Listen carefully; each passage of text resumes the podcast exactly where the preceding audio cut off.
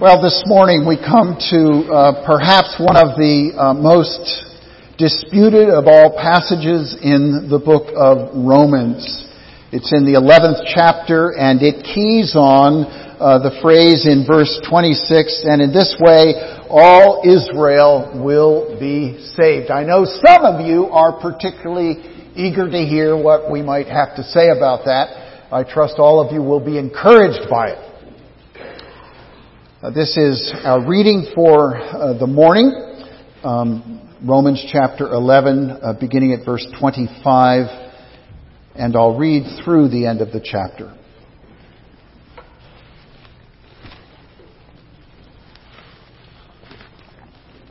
Lest you be wise in your own conceits. I want you to understand this mystery, brothers. A partial hardening has come upon Israel until the fullness of the Gentiles has come in. And in this way, all Israel will be saved. As it is written, the deliverer will come from Zion. He will banish ungodliness from Jacob. And this will be my covenant with them when I take away their sins. As regards the gospel, they are enemies of God for your sake. But as regards election, they are beloved for the sake of their forefathers. For the gifts and the calling of God are irrevocable. Just as, just as you were at one time disobedient to God, but now have received mercy because of their disobedience, so they too have now been disobedient in order that by the mercy shown to you, they also may now receive mercy. For God has consigned all to disobedience that he may have mercy on all. Oh, the depth of the riches and wisdom and knowledge of God. How unsearchable are his judgments. How inscrutable his ways. For who has known the mind of the Lord? Or who has been his counselor? Or who has given a gift to him that he might be repaid? For from him and through him and to him are all things. To him be glory forever. Amen. This most controversial of sections uh, relates to then, as I've said, verse 26. In this way, all Israel will be saved. You could argue that an understanding of this passage, this small verse, really opens you up to understanding all of God's saving plan for humanity. It is a passage that enables us to see God's place through His people, Israel. Now, I want to give a caution before I get even get into this, into this passage and that is, it is easy for us to have preconceived ideas about what this must mean, and therefore it locks us into a certain way of thinking, and we miss the entire point of the text. There's an example I want to give up to this. And that is, we can see this verse as really, verse 26, as really unfolding stages or steps in God's redemptive plan. Something like this. Israel is hardened so that the gospel goes to Gentiles. So far, so good. But then after the last Gentile has heard and responded to the gospel, the last elect Gentile has been saved, uh, after that point then, there is a large scale and last minute salvation of ethnic Jews. And that oftentimes is put in the language of the millennial kingdom, that the church will be raptured and that, and that then Jesus will form uh, the people of, of Israel into Jerusalem and, uh, and he will rule from David's throne in Jerusalem. That's what some people think of when they read this passage. Cannot really help but them, themselves but thinking through that, those steps. Israel rejects, they're hardened. Gentiles are saved, all the elect are saved, and then God's plan is to come back and to save uh, Israel in Jerusalem. Well, that is interesting, isn't it? And you could even say it's exciting for God to work in such a way. But is that what the text says? Is that what's going on here? What we've been talking about over these past several weeks is God's mission strategy and that He will, listen to this, save the Gentiles, uh, save the Jews through the Gentiles and not apart from them. In other words, we're looking here not at stages of God's dealing with the, with the Jews, but He's looking at a process where Jew and Gentile are going through life side by side. Well, with that in mind, let's look then at this passage and I want to begin sort of in the middle and towards the end of it because it is easy to look at this passage and to lock in on all Israel will be saved and, and, and miss really the larger point that God is getting to here and can miss God Himself. So I want us to begin with a simple question about what God is like. What is God like? Two things here. He is faithful and He is merciful. One of, one of the versions puts it this way, that the gifts and the calling of God are without repentance. That is, He does not change His mind. He does not do something else. He's without repentance. And you know that the main problem that Paul is dealing with here in chapters 9 through 11 is what in the world to do with the unbelief of, the Jews. All the promises that have come through Abraham and all the patriarchs all of those promises, what do we do with them? Verse, uh, verse 1 of chapter 11 begins, I ask you then, has God rejected His people? And of course, Paul says, by no means. And, and then again in, in verse 11, same chapter, I ask, did they stumble in order that they might fall? In other words, did they stumble in order that they would be judged once and for all and forgotten about and have no more place in God's plan? And Paul says, no, that's of course not the case. Why? God is faithful. God's gifts and the calling and his calling are irrevocable. Verse 29. God is reliable. God is dependable. God is not fickle. God does not change his mind. He does not change his course. While it is true in verses 28 and 29, uh, as regards the gospel, they are enemies of God for your sake. Speaking of the Jews here, they are enemies of God. Their rejection of Paul, their rejection of the Lord Jesus Christ in particular. But as regards election, they are beloved for your sake and their forefathers. They are beloved. Those whom God elects are beloved. God didn't retract his call. His promises stand. Remember what God is like. He is faithful the gifts and the call are irrevocable. But the second thing is God is merciful. Merciful. We see at verse 32, God has consigned all to disobedience that he may have mercy on all. And before you think, well, this is some kind of a universal salvation text that can be, and it could be abused that way, but God has mercy on Gentiles and Jews alike, and that never stops. God has mercy on, on all kinds. Uh, Jew and Gentile alike. It is how God treats people. He gives just mercy to Jew and Gentile alike. And God is open, God's mercy is open to all humanity. And then look again at the pattern uh, in verses 30 and 31. Just as you were at one time disobedient to God, but now you've received mercy because of their disobedience. This is again the Jewish, the Gentile people. You were disobedient, but you received mercy because of the disobedience of the Jews. Okay?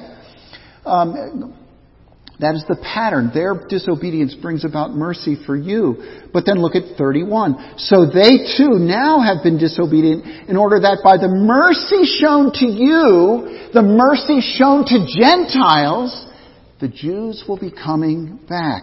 They also now, now may receive mercy. I just want to stop and just let's let's make this very personal for us right now. Do we get the gospel? What I mean by that, what I mean by that is is God is full of mercy. He is full of mercy to you today. You may come here more aware of how you have fallen short than you have about how God has mercy for sinners. Where, where sin abounds, God's grace superabounds. And as we look at people in our own lives, children, perhaps parents, loved ones, no one is beyond God's mercy. Do not give up. Don't ever give up. Do not look at a Jewish person. Do not look at your loved ones as being too far gone. Hearts too cold. Too sin hardened. Don't fall into that. You have a merciful God. Where sin abounds, that's where God shows up. His grace superabounds. Notice then back to verse 25. All, all, of this is about a mystery. Humbly embrace, therefore, God's mystery that is now revealed. A mystery um, in, is not a, like an Agatha Christie thing where you're kind of trying to figure out who, who's the criminal in this after all. It's not we're, we're waiting to have some great reveal about who done it. It's instead saying that there are hints of things in the Old Testament, hints that are brought to full flower and they become obvious in the New Testament. And, and, what is already stated in the Old Testament in Deuteronomy chapter 32 is quoted in Romans 10:19, which is the heart of the mystery that Paul is dealing with in this whole passage. Look at look with me at Romans 10:19. I will make you jealous of those who are not a nation. He's speaking to Israel, and they are thinking, did you hear some of the passages we read earlier today? How God was saving this people and setting them apart and making them so special. Now he's saying in Deuteronomy, I'm going to make you jealous when you see the nations. Well, what does that mean? Who knows what that means? It's here in the New Testament that Paul unwraps that and, and makes that mystery clear. It is God's strategy to reach the world. Now, now notice that Paul, back in, in, uh, in, in chapter 11, verse 20, uh, he's saying we're, we're, we're making sure that you don't get proud. And this passage 25 opens up, lest you be wise in your own conceits. If anything would humble a Gentile, it is, it is that. That you are not the end of all of God's redemption, but God is saving you in order to save Israel.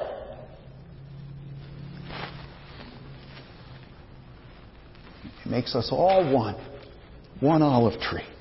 Jew, Gentile alike. But Paul is preaching to Gentiles not just to save them, but also to make Jews envy. Do you remember our statement these last few weeks? This is the point of what we could say of all of these passages we're dealing with. To make grace so attractive that those who don't, uh, who don't have it will envy those who do. To make grace in your life, my life, so attractive that those who don't have it will envy those who do. Do you see the problem then of dealing with this, with chapter, with uh, verse 26 in terms of stages? We'll, we'll, we'll, get the, get the Gentiles saved and then, and then they're out of the picture and then God will work on Israel? Doesn't work that way. Side by side. Hardening of the Jews. Gentiles are saved. Gentiles are tasting grace. Israel says, I want to get me some of that living water. I want some of that Christ too. This is God's plan. People becoming envious of His grace now. Not just in the last moment of history, but now.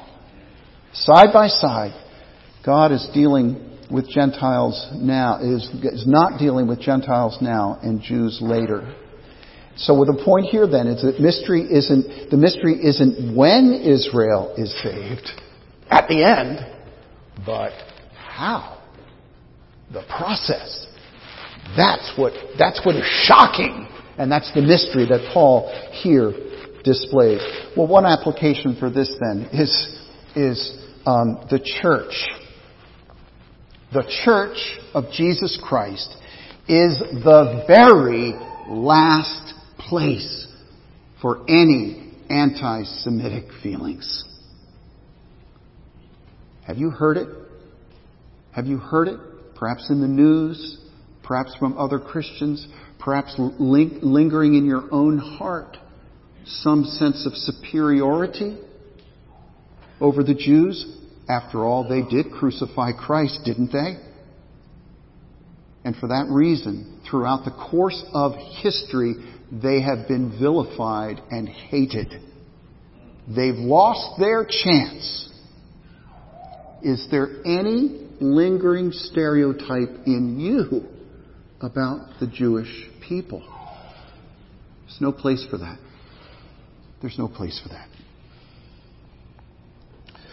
Well, let's then look to verse 26. And notice what it, the text says, and in this way. Not, and so in the course of time, these stages are working out. But in this way, all Israel will be saved. Well, this opens up its set of questions, doesn't it? The largest one is, who is Israel? What is Paul talking about here? I want to, I'm going to unpack three views. Three views this morning. The first view is this that all Israel refers to all of the elect, Jew and Gentile.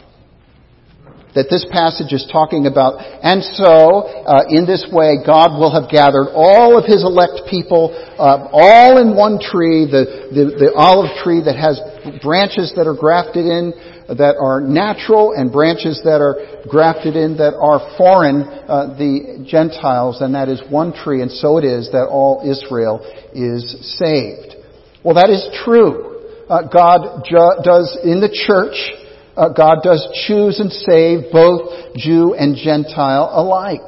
And it is certainly true that Abraham is the root of God's olive tree, and Jews and Gentiles are, are grafted in only by faith in Christ. Yes, Paul does call the church the Israel of God. He makes a point of that in Galatians chapter 6. You are, you are one. You are the Israel of God. And this is the view of, of such great reformers as John Calvin. Certainly, Paul is speaking about the church comprised of both Jew and Gentile united in Christ. That is Calvin's view. All elect will be saved, Jew and Gentile. And all elect are Israel. That is true, but is it the point of this text? Is that the mystery that Paul is now unfolding?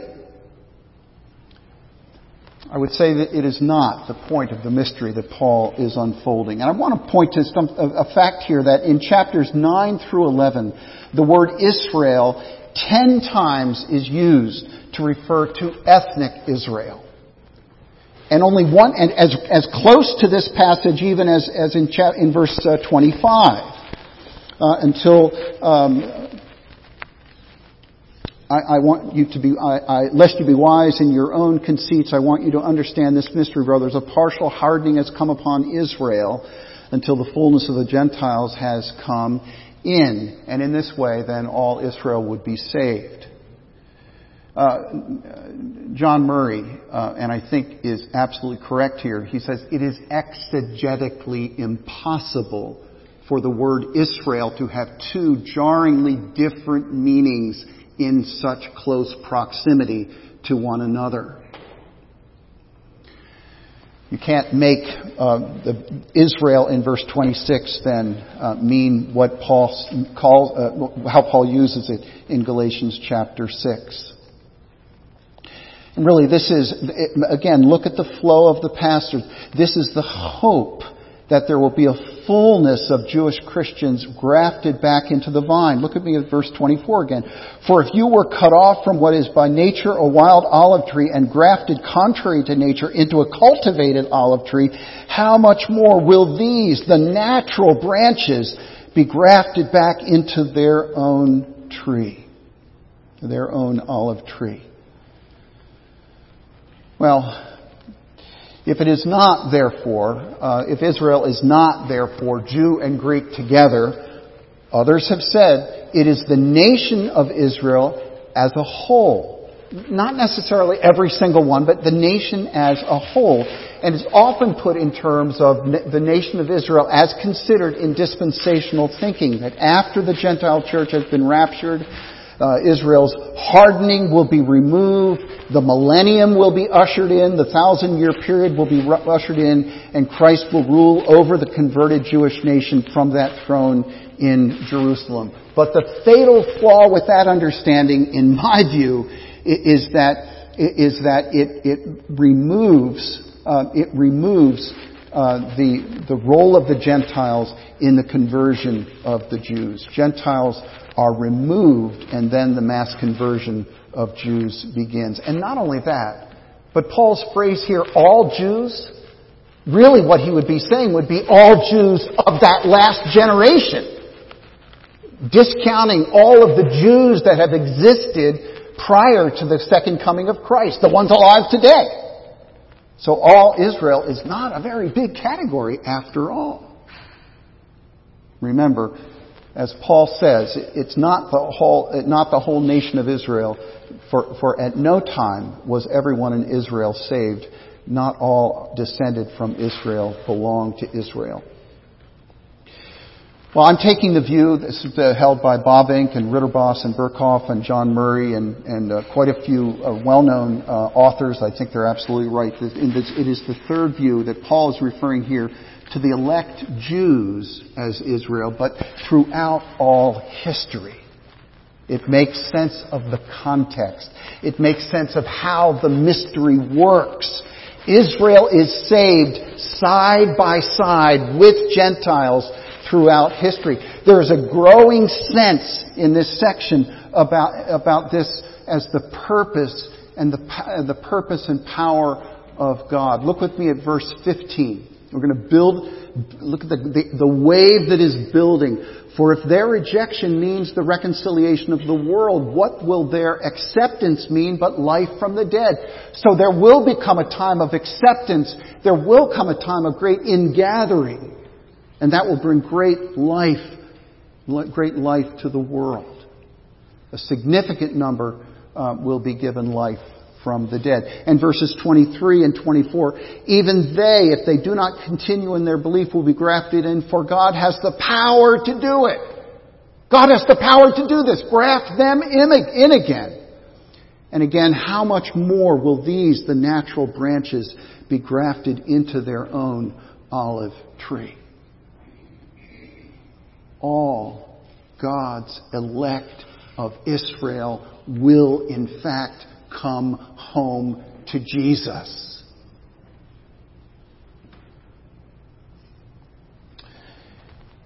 Paul goes on to talk about how, how this is, how they are saved and saved by the blood of Christ. We, we will understand then in this way all Israel or all the elect through, Jews throughout history will be saved along with, along with of course all of the elect Gentiles in this one tree. But here Paul is answering the question about what is the future of Israel. And finally, he says that they will be saved. They will be saved by the blood of Christ. Um, verses 26 and 27. Uh, the deliverer will come from Zion. He will banish ungodliness from Jacob, and this will be my covenant with them when I take away their sins. Since, uh, since, the, since World War II, uh, people have felt an appropriate remorse about the mistreatment of Jews. And that's, that is appropriate. Uh, but what has developed uh, since the middle of last century is what has been called the two covenant view. And that is one of them is the gospel view, that is that the elect are saved by the blood of Jesus and are brought into the church. But then there is also a historical view where God's promises to Abraham are fulfilled in his people, the Jewish people, without coming to faith in Christ. That's, that's sensitive. sort of. But it is also anti-Semitic. Why do I say that? The very gospel that Paul is offering to save the Jews is then taken away from them. It is fine for us to believe in Jesus, but you just stay with Abraham and everything is good. It rips our scriptures in two, for Jesus himself fulfills the Abrahamic covenant. And look at our passages here uh, in, in verses 26 and 27. They are passages that look forward to the deliverance of Christ, by Christ of, of His people. And they are painted in very, in very heavy Jewish terms. He will banish the, the un, ungodliness from Jacob. And this will be my covenant with them when I take away their sins. This is, this is certainly, it, there are Jewish heavy notes in this song and it is not only for Gentiles, but for Jews too.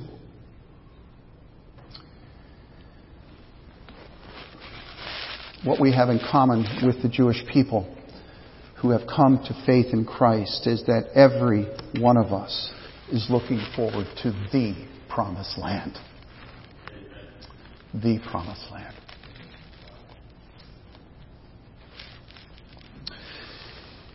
David um, my friend David Haney um, kept a little notebook uh, for his wife. And in that little notebook, notebook were some numbers, um, passwords, uh, along with uh, security questions to help unlock some of those some of those accounts should he die before her. Well, Becky um, read that little notebook and discovered that one of David's security questions were, Where do you want to retire? I'm pretty sure at one point he put in California there. But at some point, I don't know when, at some point he crossed out California. And in answer to this question, Where do you want to retire? David said, Heaven. That's what unites us in Christ, Jew and Gentile alike.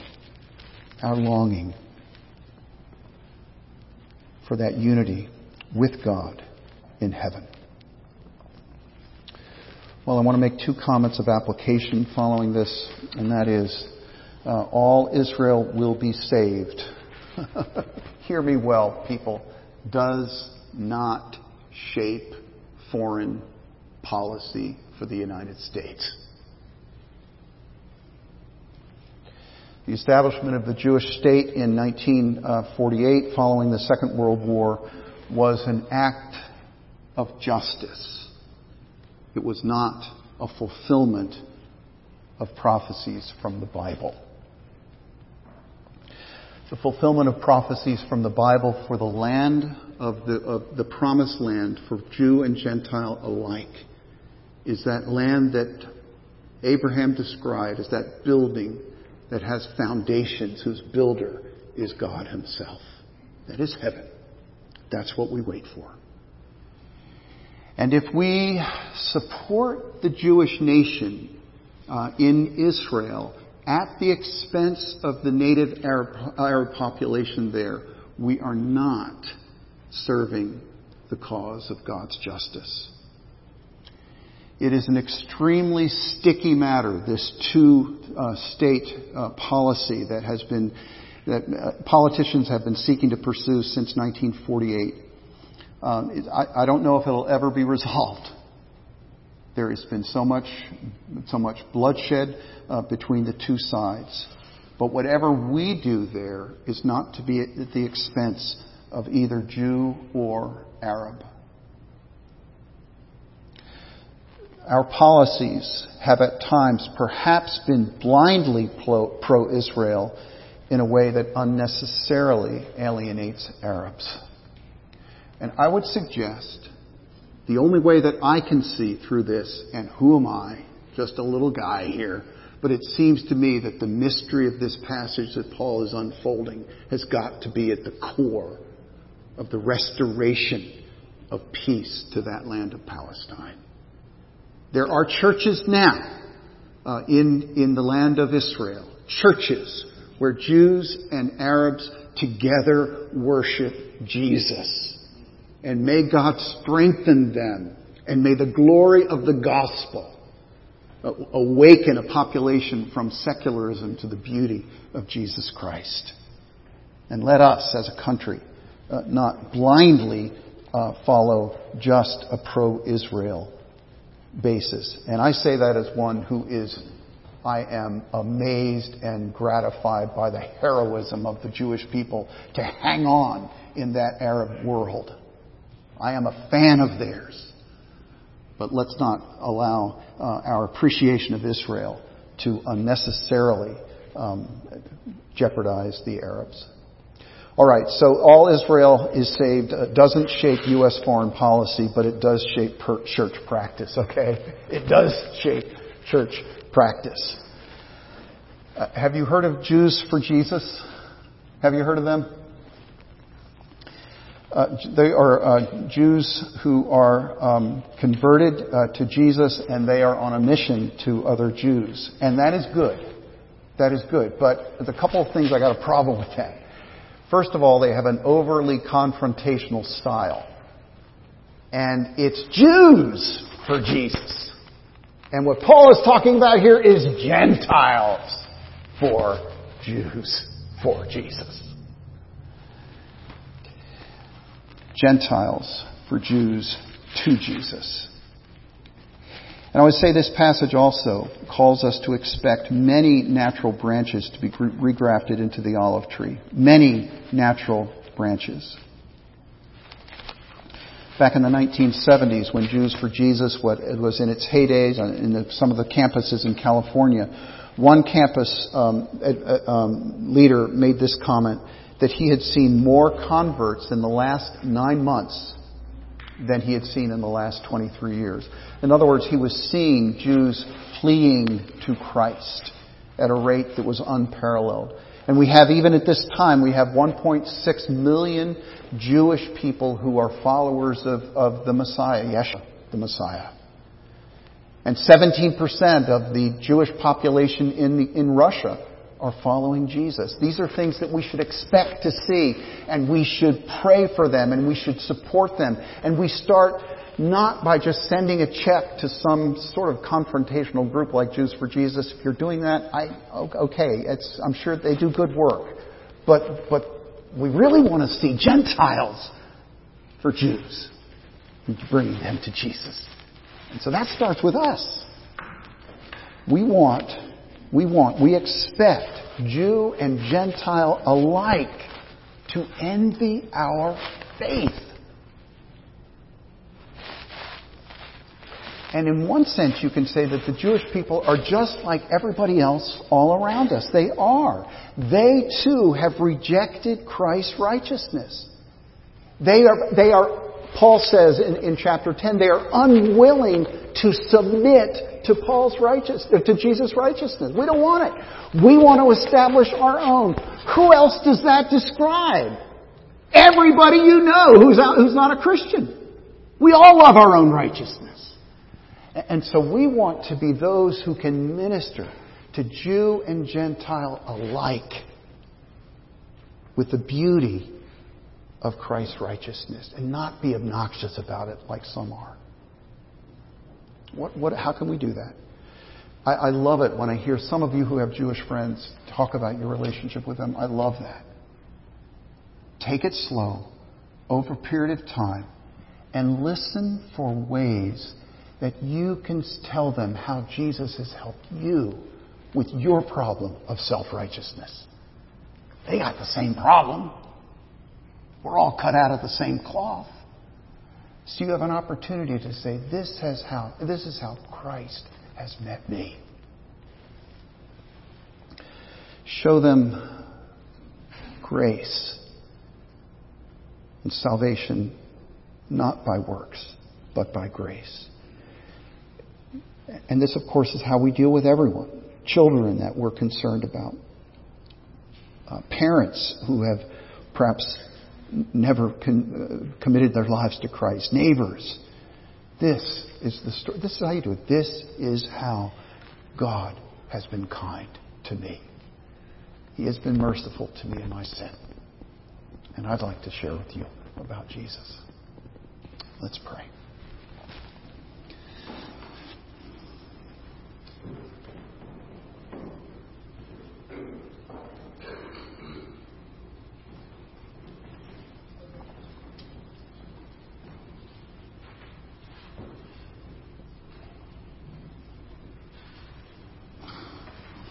Lord, in all of these words this morning, I pray, I pray what has not been lost is that you are all about making grace attractive in us so that those who don't have it will envy us. Please let us walk away with that. Please let us walk away with that, the beauty of holiness. That others will see something of Jesus in us. The way we smile, the way we are merciful to others, the way we have generosity towards others. That they will say, ah, there's something, something about Jesus in that person. So we pray, Holy Spirit, for you to work in us, change us by your glorious grace, for your honor and your name's sake. Amen.